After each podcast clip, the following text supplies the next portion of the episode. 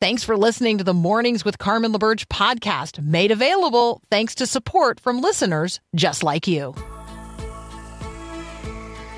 Your daily encouragement that God has the world in the hollow of his hand. This is Mornings with Carmen LaBerge on Faith Radio. If we're gonna fly, we fly like eagles.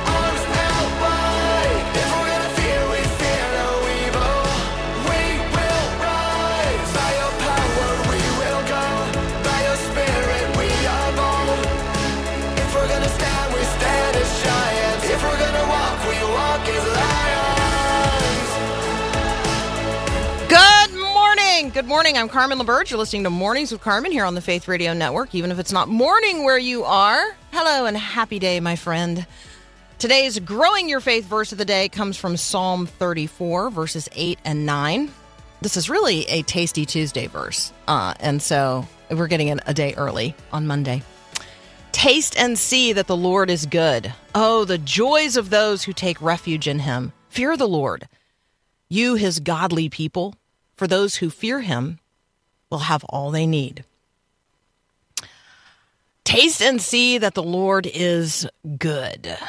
Should have considered that for just a moment.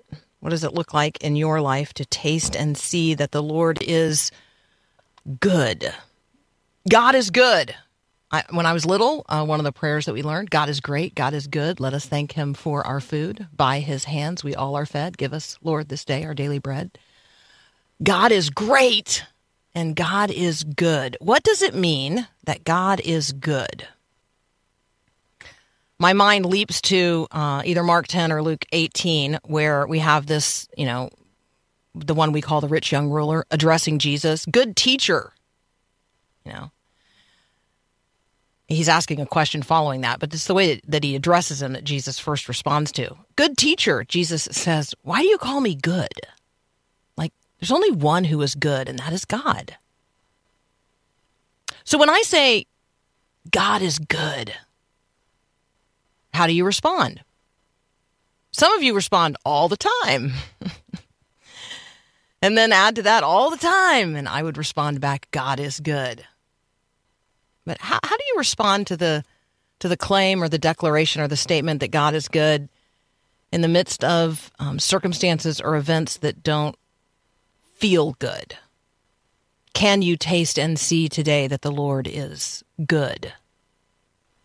There's a big word to describe the goodness of God. It's one of the omnis, omnibenevolence or om, omnibenevolent. So God is omniscient, all knowing. God is omnipotent, all powerful.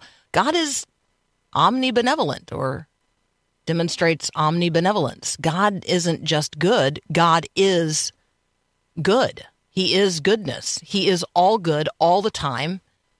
And God defines goodness and what it means to be good. So part of God being good is his moral perfection.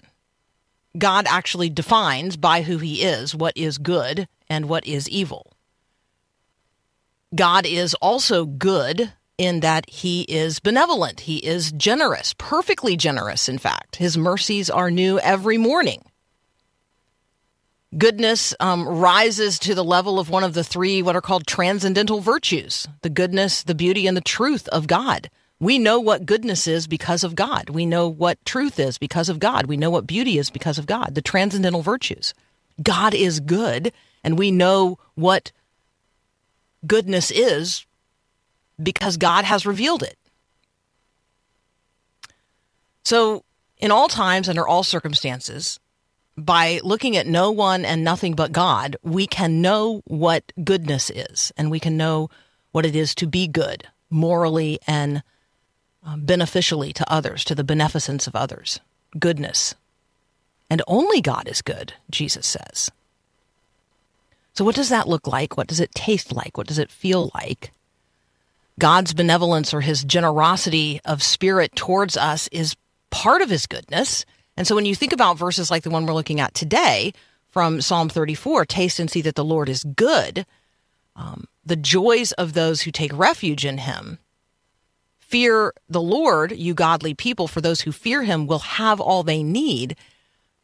That that's the psalmist taking note of the goodness of God that overflows in benefits to his people, blessings, the source of all blessings, too numerous to count. Um, as the way James puts it this way, uh, God is the source of every good and perfect gift. So when you think about the goodness of God, what comes to mind? How is it that God is good?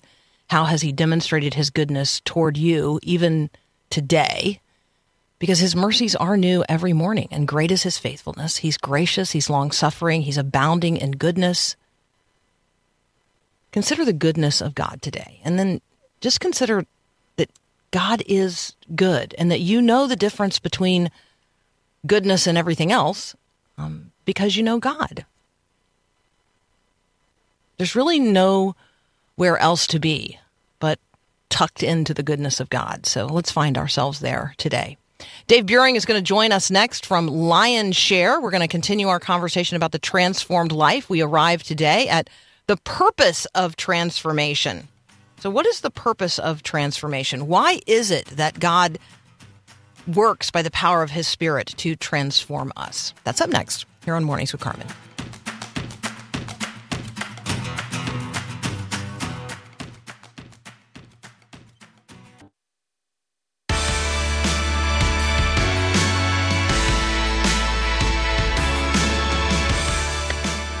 Dave Buehring is back with us. We're talking about the transformed life. This is the fourth uh, fourth part in our conversation about the transformed life, and today we land on the purpose of transformation. Dave, good morning. Good morning, Carmen. Mm-hmm. Aloha. Aloha to you. uh, for those of you who don't remember, Dave spent um, some ministry time in Hawaii, and he and I just had an opportunity to be at a luau together where my favorite part was that fire guy. Is that not awesome? Yeah. The fire the fire knife dancer. Yeah, the fire knife dancer. more more on that some other time. Um, Dave, uh, the transformed life. Remind us about the transformed life, and then um, and then we'll talk about the purpose of it. So, how do we arrive at this point in the conversation about the transformed life? Where, where have we been? Well, we've been talking about several pieces of it. We've talked about the process of transformation, how the way that things really transpire inside of us is God reveals something to us, like maybe from his word or by the Holy Spirit, he drops something in our heart and we see something that we know that we need to be obedient to. Um, out of our love for Jesus, we obey him, and then transformation comes. We use the phrase that obedience is the engine of transformation. Then we talked a little bit about the priority of transformation, that the thing he's really after in us is making us look more like Jesus. Our gifts, our personality, the way we look, all of that, but that we look more like him. We use the Dallas Willard quote discipleship is the process of becoming who Jesus would be if he were you. I love that quote. I and too. then, yeah, and then we talked last week about the proof of it, and the proof of it being love, that the way we relate to people is out of love. And it's a place that we have capacity to grow in, be stretched in. But the, the more mature we get in the Lord, the real proof of transformation is that we sincerely love one another, which is laying our lives down for each other and choosing each other's highest good. So it, it lands us today at the purpose of transformation. So when we talk about the purpose of transformation, you know, I think that maybe as uh, sort of individualistic American Christians, um, my first thought is, well, God transforms me for my benefit. God, Yeah, God, exactly. God, tran- God transforms me for me. Um, Yeah. because it's good for me and because it makes it able for me to um, to enjoy him like right but there's more to it than that can you talk with us about other purposes for which god is transforming us Yes, it's like I, I just was speaking somewhere recently about um, the topic of God and his kingdom. And we were talking about how, like, God loves us so much. Why did he not just grab us and take us to heaven when we gave our lives to Jesus? Like, why Mm. did he leave us here? And I think, you know, there's some practical pieces about, you know, what it looks like to enjoy God, you know, being in his presence, um, enjoying creation, enjoying the relationships he's given us. There's all that piece. But I think there's also this piece of realizing that we're still here because there's work to be done. that in God's heart, he says in Revelation 5 that there will be standing before him one day people from every tribe and language and people and nation. And there are still groupings of people. I may I know this may be interesting or a first time for some people to hear this, but there are still tribes and peoples in our world that do not have a regular witness of Jesus in their culture. There is still work to be done. And if we make that more personal, there are people in our lives whose families don't have a regular witness of Jesus within their family life. And that might be you. And so part of this whole area of the purpose is it's advancing God's kingdom through you and me. That's why we're still here. I have uh, I have two thoughts about that in our own culture. My um, my my dear friend Susan, who's now with the Lord, but um, she encountered a, a little girl um, in Chicago. Actually, this is just a couple of months before um, before she died, um, and they were they were visiting some friends in a walk up. This little girl was just you know sitting out on the front stoop, and um, and as Susan was passing by, um, you know, they caught eyes and and they, you know, started a little chat. And the girl pointed to Susan's neck and said, "What's that?" And Susan had to reach up there and feel, and she, had, you know, she had her, she had a necklace on and it had a cross on it. And she said, "You know, it's my necklace." And she said, "No, what's that on the necklace?" Mm. And she said, "The the cross." And the little girl said, "Yeah, what's that?" Mm. And um, and then another story from a friend walks into a jewelry store and um, is looking for a cross to give to his wife and um, the woman behind the counter says, "Well, do you want you do you want the the blank one or do you want the one with the little man on it?" That's wow. that's how little our own culture knows about yeah. the gospel. And so when we talk about every tribe and every nation, we're talking about our neighbors and we're talking right. about the people who live down the street and across the country. Um, we're yes. going to continue our conversation with Dave Buehring in just a moment. We're going to talk about the purpose of the transformed life, the purpose of transformation, why God actually wants us to uh, be Jesus in the world today. We're going to talk about the kingdom of God and advancing God's kingdom in this generation. You're listening to Mornings with Carmen. I'm Carmen LaBerge, and this is Faith Radio. Thanks for listening to the podcast of Mornings with Carmen. As you know, this is a rebroadcast of the live radio show featured on the Faith Radio Network. There is a lot going on at Faith Radio, tons of free resources just waiting for you and for you to share at myfaithradio.com. My guess is you spend a fair amount of time on social media. So, where do you spend your time? Facebook, Instagram, Twitter, YouTube? Well, have you followed or liked Faith Radio on those platforms? I would invite you to do so. I'm there as well. If you want to check out uh, my personal pages, you could connect with me individually. We would love to have you uh, use the resources that we have produced and are creating and posting on social media for you to share with others. We got all kinds of stuff from graphics to you know, Bible verses. I don't know. There's all kinds of stuff. Go check it out on your social media. Connect with us on Faith Radio social media. And, you know, let's get the word out to others. All right. Back to the show. Again, thanks for listening. Love connecting with you at myfaithradio.com.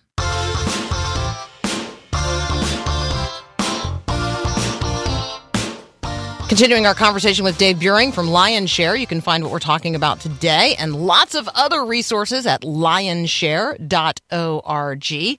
Talking about the transformed life, and today we're talking about the purpose of transformation. One of those purposes is advancing God's kingdom. And so, as we advance God's kingdom in the world that He so loves, what does that look like? Um, maybe, um, Dave, let's talk about some kingdom basics. I mean, we pray thy kingdom come, thy will be done mm. on earth as it is in heaven. How, how do we know what, what that is and what it would look like? Yeah, so a good way to look at it is when we think about what is going on in heaven right now, all the time, what's going on there? Because when Jesus prayed that prayer, thy kingdom come, will be done on earth as it is in heaven, it's like, how do we pull what's going on in heaven, so to speak, down to earth where we live?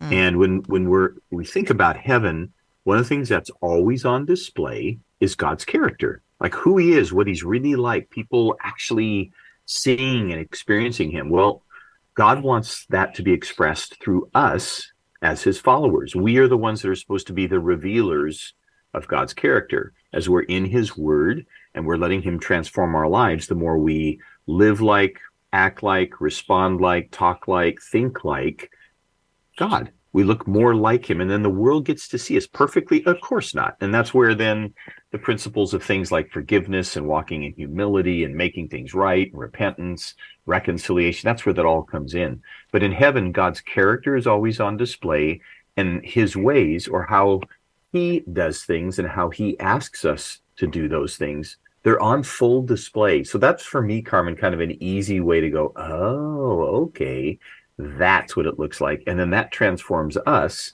into being carriers of his kingdom everywhere we go.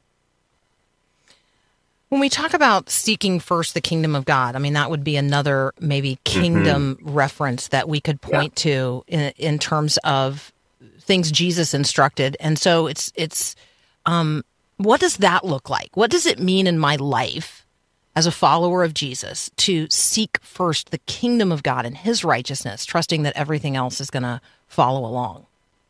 Yeah, and I think that's one that there's there's some lack in and what I mean by that is it's just there's not been a lot of discipleship, the purposeful pointing of followers of Jesus how to live that way. And so I think for me the way that I look at that Carmen is through the lens of of when I get up, like this morning, and it, somewhere in my morning, as I'm getting ready, I, I, like to have some time with the Lord in the morning. I exercise, I have conversation with my wife Cheryl, you know, shower, get dressed, you know, all that out the door. Somewhere in there, am I before I open the door to go out? That's kind of my mentality. Have I realigned my thinking to what is is my heart prepared today for what Jesus might want to push through me with whom whoever I'm with?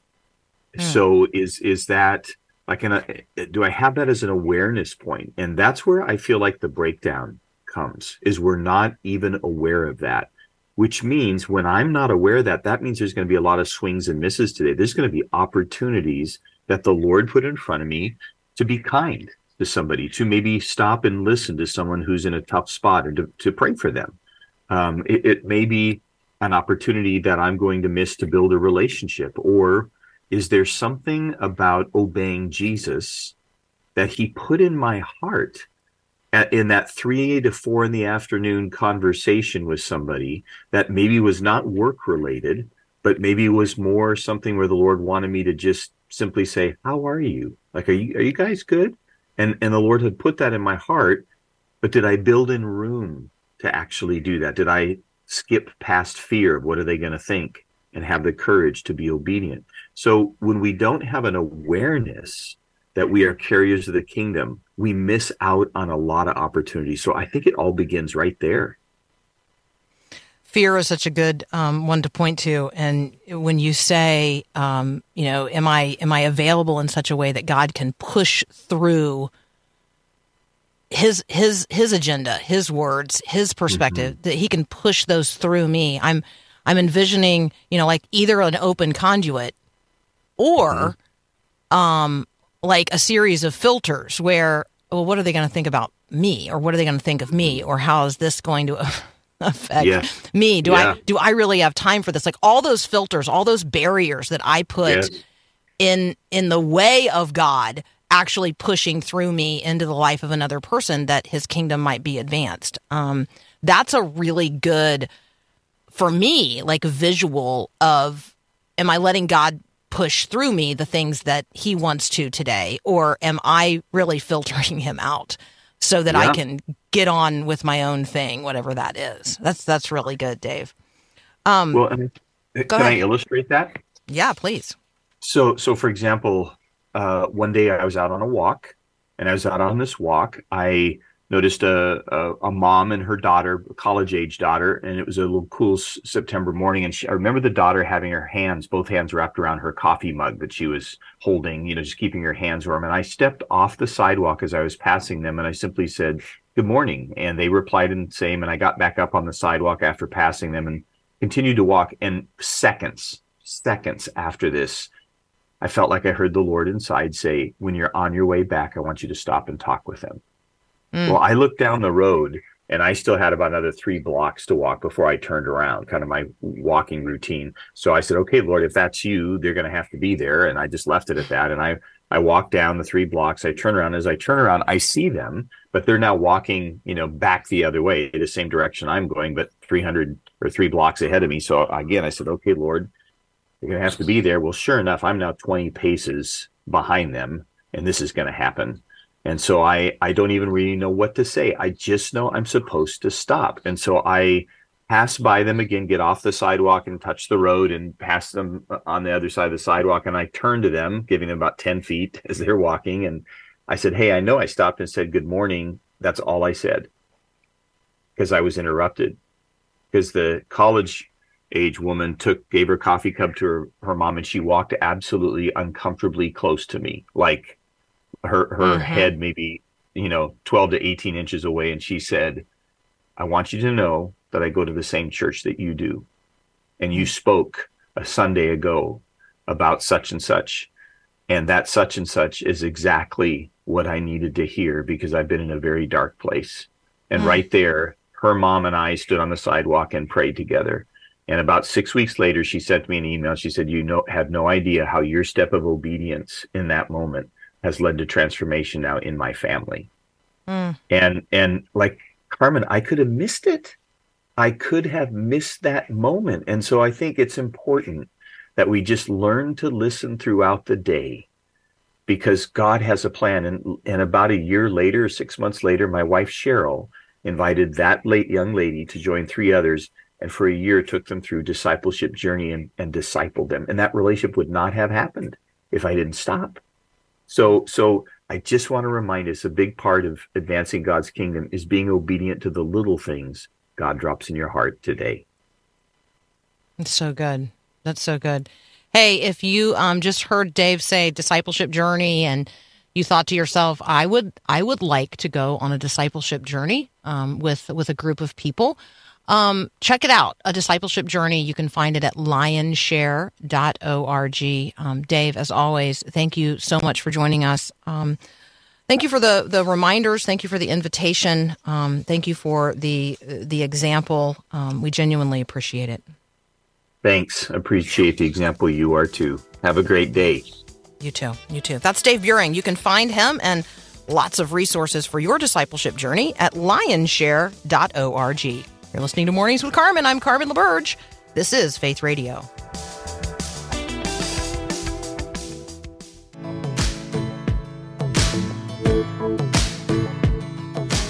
Hey, there's a lot uh, going on in the world. If you have neighbors or friends, or maybe you um, are a person whose you know local congregation has been going through a lot of change. Um, I'm thinking here about folks who maybe historically were Episcopalian, whose churches are now Anglican, or folks whose churches were historically um, evangelical Lutheran and are now um, some more evangelical or Orthodox small o variety of Lutheran church. Um, maybe you are a Presbyterian and your congregation um, was once in the PCUSA, but now is affiliated with the you know Presbyterian Church of America or the Evangelical Presbyterian Church or um, or a covenant order of evangelical Presbyterians. I mean, it, there are lots of um, changes that have taken place over time in mainline Protestant churches. Our Methodist brothers and sisters are now going through um, what every other mainline denomination has um, has already endured, and so want to continue lifting up um, those who are engaged in United Methodist congregations and the decisions being made not only at the congregational but at the denominational levels as well. Um, Mark Tooley is a friend in Washington D.C. He he he thinks a lot and writes a lot on this particular front, what's happening in mainline Protestantism, um, and he recently has reflected on the interaction of mainline Protestant mainline Protestantism and what's known as Christian nationalism. And so, as Dr. Adam Carrington is joining us again today, um, thought it might be good to unpack a little bit of that with him because this is a conversation that is happening across the culture Um, it just may or may not be happening in your particular corner of the church. And so it's really good for us to look outside of the particular walls and expression of our local congregation. I mean, if you're Southern Baptist, you probably the news that you're paying attention to is that the Southern Baptists have experienced a significant decline in membership. And we say, well, how significant? Okay, well, it's exactly the same kind of decline that has been experienced year over year in mainline Protestant churches. And so, like, depending on your particular brand or flavor of um, of congregation, you may not know really what's happening in others. And so sometimes looking beyond the walls of our local congregations and see what's happening in the rest of the body, like what's going on with the rest of the body of Christ, particularly here in the United States of America. So that's up next with Dr. Adam Carrington. What's happening in your local congregation? What's happening in the congregation down the street? Because we are each and all members of one another in the body of Christ. That's up next here on Mornings with Carmen.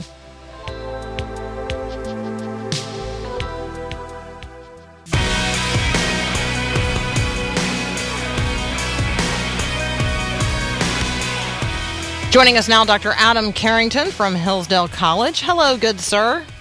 Hello, Carmen. How are you? Good. You and I need like six hours to talk to cover everything that's in front of us. But um, I would love for you to maybe summarize um, what Mark Tooley is saying in terms of the interaction of mainline Protestantism and Christian nationalism, and maybe a um, just a quick note on that you know, somebody on my text line has already said, is Christian nationalism actually a thing or is it just another invention of media to further divide people? My response is it's a real thing. Yes, I would say it's a real thing. Now, the question is whether it can be a politically viable thing. But if you look on the sort of intellectual, conservative Christian uh, sphere, where people are talking about ideas, talking about how those ideas should be translated into real life there are people who are saying and i think there's different flavors of it sometimes it's being used i think as a cudgel just against political opponents but yeah there is a real thing out there that says we have to have a much more uh, either theocratic state where the church is running the state or a is something comparable where uh, there isn't the distinction between God's ordination of government and God's ordination of uh, politics in the way that mm. I think we have seen in American history, and I think that it bears out in Scripture. So, yes, I think it is a real it's a real thing as far as the intellectual debate. Now, sometimes these things never quite make it in in popular, like start winning elections and things like that, but um, that really depends upon the degree to which people then take the ideas seriously and run with them. But yes, it's it's certainly out there. Okay, so um, if you're driving around uh, the Twin Cities, you are now seeing billboards um, purchased by the Humanist of Minnesota uh, .org, and these billboards say, re- I mean, they're it's they're huge. Reject Christian nationalism, keep religion out of government. Um, can you just help us respond to that? Like that's a that's a lot of lingo um, in a quick billboard. Right. And when I said that there are sometimes moments where Christian nationalism is a phrase sort of like the word fundamentalist or uh, even uh, a, a liberal or conservative that gets thrown at someone mainly because you want to paint them as as wrong by definition.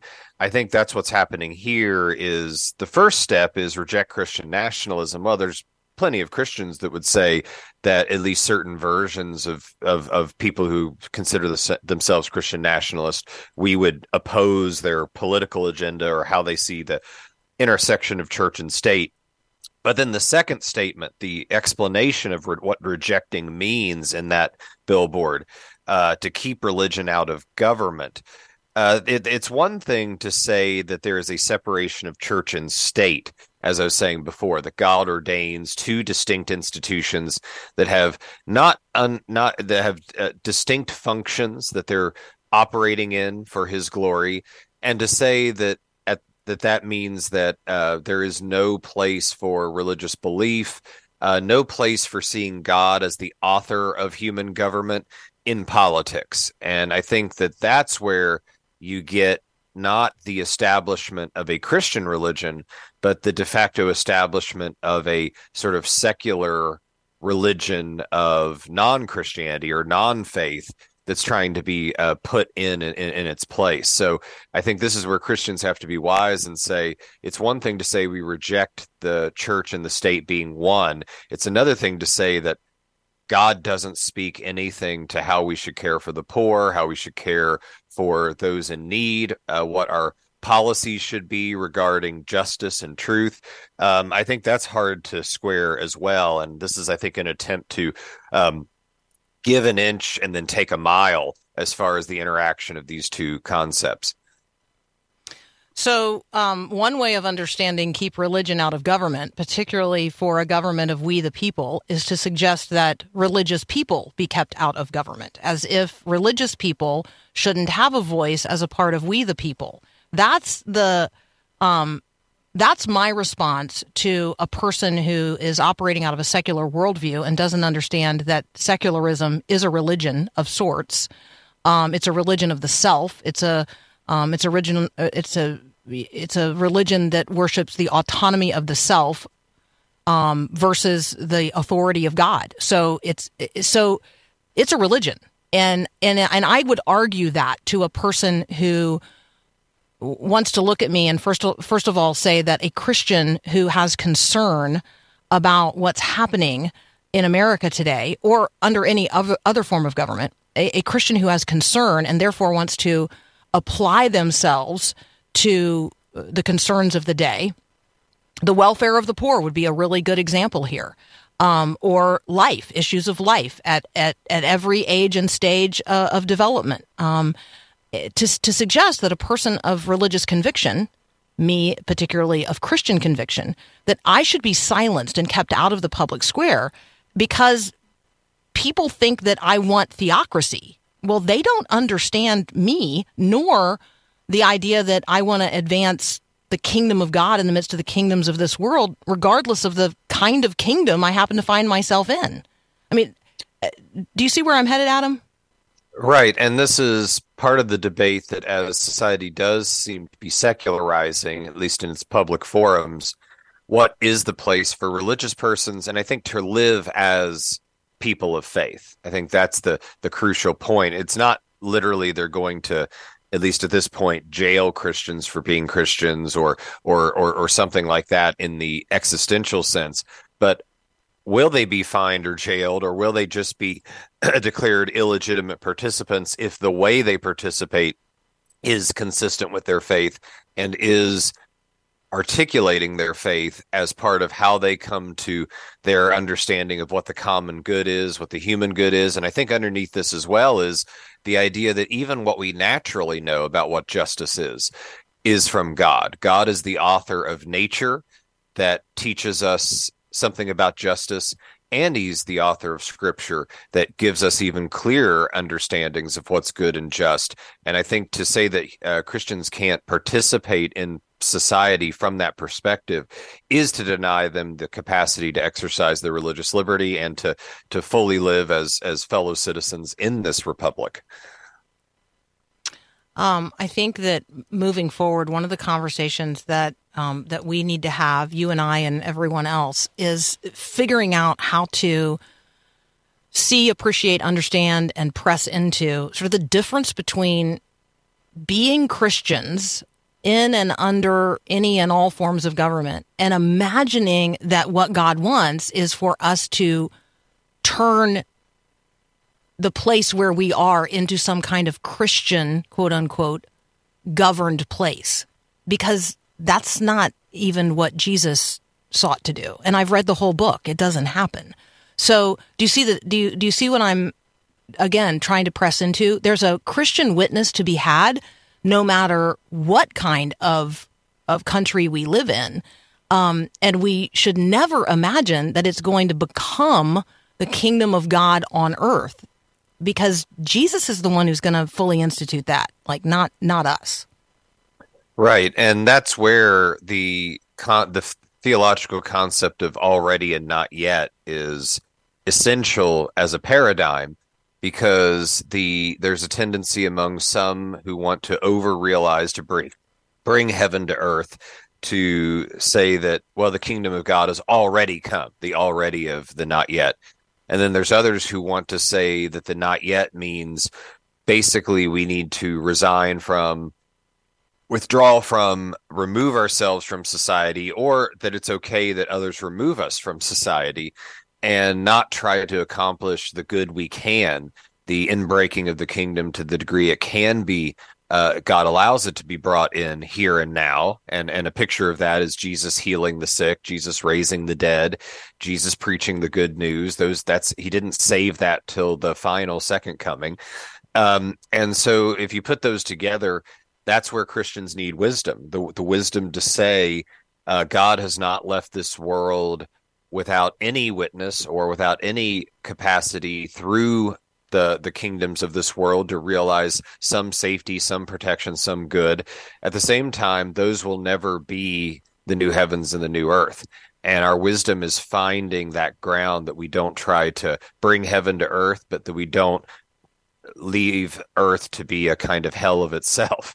And and how do you find that in between as we wait the final consummation? I think that's where christians can't have an easy blueprint. They've got to look at the society that they're in and ask what god has asked and called for them to do in that tension here and now. All right we're going to pivot to a conversation about just that. What does what does it look like to respond to a lord and savior who heals the sick and calls us to give to everyone in need. When we talk about health and health care, when we talk about wealth and welfare, um, what do those conversations look like in the culture today? We're going to talk about a, a conservative Christian case for single payer health care. Yep, you heard me right. That's up next here on Mornings with Carmen. When we talk about the walk of faith or walking by faith or taking each step of life with the Good Shepherd, we imagine ourselves as sheep walking with him. Or maybe we see ourselves in the disciples with Jesus walking from town to town throughout the land we call holy. Every Christian wants to walk where Jesus walked, but not everyone's going to get to go to Israel. So if you want to see the Holy Land, the way it might have looked through the eyes of Jesus, take a journey with Max Lucado. We're giving away a copy of his new book, In the Footsteps of the Savior, every day in May. Thanks to Thomas Nelson Publishing, you can walk in the footsteps of Jesus. You can enter to win on the Faith Radio app or at myfaithradio.com. It's the Everyday in May giveaway, so enter today at myfaithradio.com.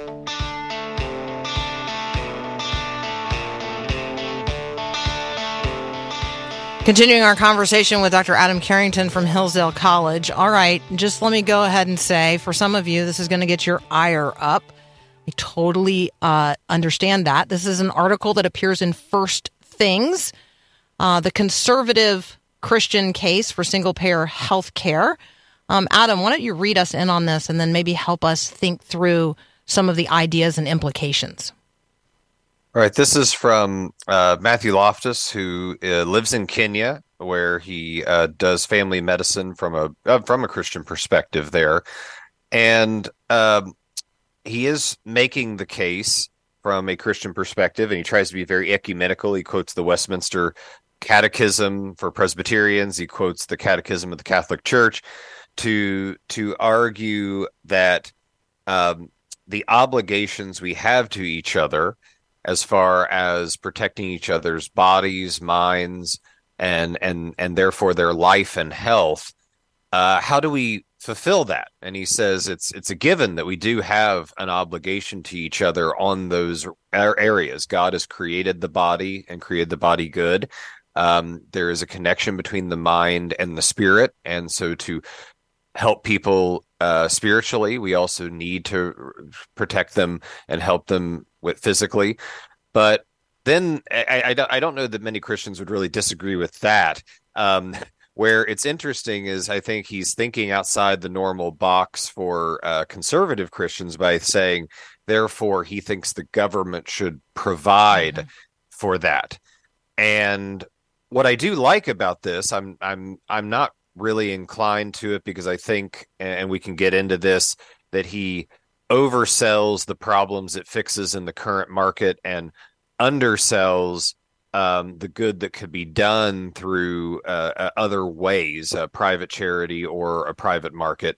But what I do like is that uh, Christians are willing right now, and this and the Christian nationalism movement even is you know a, a, an ex, a, a, version of this to think outside the box and make us rethink our assumptions so that even if we come back to the same conclusions we understand them better and we have a better idea of why we are where we are. So i, I think his his general point this is an obligation we owe to each other to take care of each other's health and to help those who can't do it perfectly themselves is true.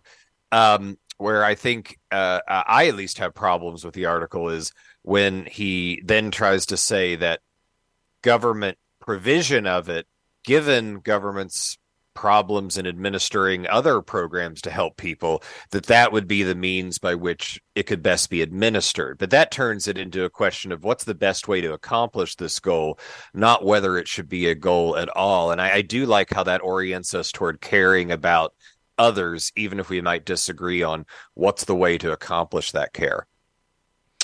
Um, my responses would be we have to have a robust conversation about how the word healthcare is defined and what's encompassed in healthcare and who gets to determine or define the term healthcare. Obviously, um, abortion comes to mind here very, very quickly. Um, so does assisted suicide uh, puberty blockers, surgeries that seek to bring a physical body into conformity with someone's imagination, whatever that is. Um, I mean, I think that the list of things that are encompassed today in the term healthcare certainly um, go beyond the bounds of of maybe what a doctor in Kenya has in view in terms of the cultural conversation in the United States of America. So I absolutely agree in in concept um, that we all are responsible to care for the physical body in the same way we are called to care for someone's spiritual um, life. Like that is, I'm not saying that the body is not an important part of of who we are. And so I agree in concept, but I think that the you know this would be the devil is in the details kind of conversation. Right, and and I and I think that dovetails with uh, on on what what I was saying. If you put them together, I think those are the two big wings. One is defining healthcare so that it doesn't become a means of dishonoring God's plan for human beings, mm-hmm. or even deeply infringing upon it. In the examples you gave, and then I, I think also sometimes Christians, uh, because we know uh, we, we follow a perfect God who will make the world perfect again. We can be a little idealistic where if there's a good end, we don't think a whole lot about the effectiveness of the means in an imperfect world. And so, just to reiterate, uh, I think what I was saying too, we have to ask that even if this end or goal is right, the the means to do so need to be effective in an imperfect world. And are we asking uh, uh, an idealistic view of government. Are, are, we in some ways being? I, I know he's doesn't identify himself as a Christian nationalist or anything, but does does Loftus have an uh, overblown view of how much government can bring heaven to earth on this question mm-hmm. when he when he seems to think that it could be a streamlined answer that's much better than other countries and uh, or much better than how how we do this now. So we need to ask how can we be uh, innocent as doves, and and and I think that's partly having the right end, but also wise as serpents, which means having a kind of shrewdness about how to get the best out of an imperfect situation. And it's not clear to me, looking at healthcare systems in Canada, England, other places that have the kind of single payer system that he's thinking of, that the things that are being done to human beings there and the rationing of care and other things whether that really is the kind of system that's going to bring about even noble and good goals that he may be articulating. Yeah, um, I think if we look at what's happening um, both in Ukraine and Sudan, we immediately arrive at the conversation about rationed care. Um, there's there's no question that I mean we're we are all facing um, conversations with sort of different levels of emergency in relationship to this. And we happen to be living in a country where um, people can access a very, very broad range of healthcare options. Um, and yes, do so at varying levels uh, depending on their um, financial capacity. But I think that when you know when somebody in Kenya is is lifting this up, they are coming out of a particular um, perspective where people are dying of hunger and thirst, and people are dying of preventable diseases, and people are um, not getting necessary emergency surgeries that here in the United States everyone has access to. So there's a there's a very robust conversation here also about context. Um, but as always, uh, what a delight to talk with you about these things. So many other things, Adam, you and I could have talked about today, but thank you for these conversations. It's uh, it's always a gift. Oh, of course. Thank you so much for having me, and and uh, hopefully we can just keep keep the conversation going. Yeah, absolutely. That's Dr. Adam Carrington from Hillsdale College. I'm wondering what you're thinking about these things. You can always text me 877-933-2484. You're listening to Mornings with Carmen. I'm Carmen LaBerge. This is Faith Radio.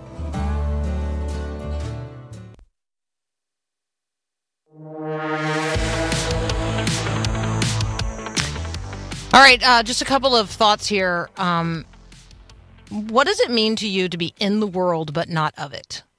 Like that's one of the ways that Christians are described. We are in the world but not of it. What does that mean to you? What does it mean to you to be a pilgrim, um, or uh, or an alien in in a foreign land as a Christian in the world today? What what does it mean to you that the kingdom of God is already but not yet? Um, what does it mean to you to live in the last days? And when I say that, I'm not suggesting that uh, uh, that I know when the end of the last days is, when Jesus is returning, but that we do know that Jesus is returning, and that since his ascension, we have been living as his people in the last days. We just don't know how many last days there are until the actual last day. We got another hour up next. Thanks for listening to Mornings with Carmen LaBerge. Podcasts like this are available because of your support. If it's important to you to hear things that encourage your faith, click the link in the show notes to give now. And thanks.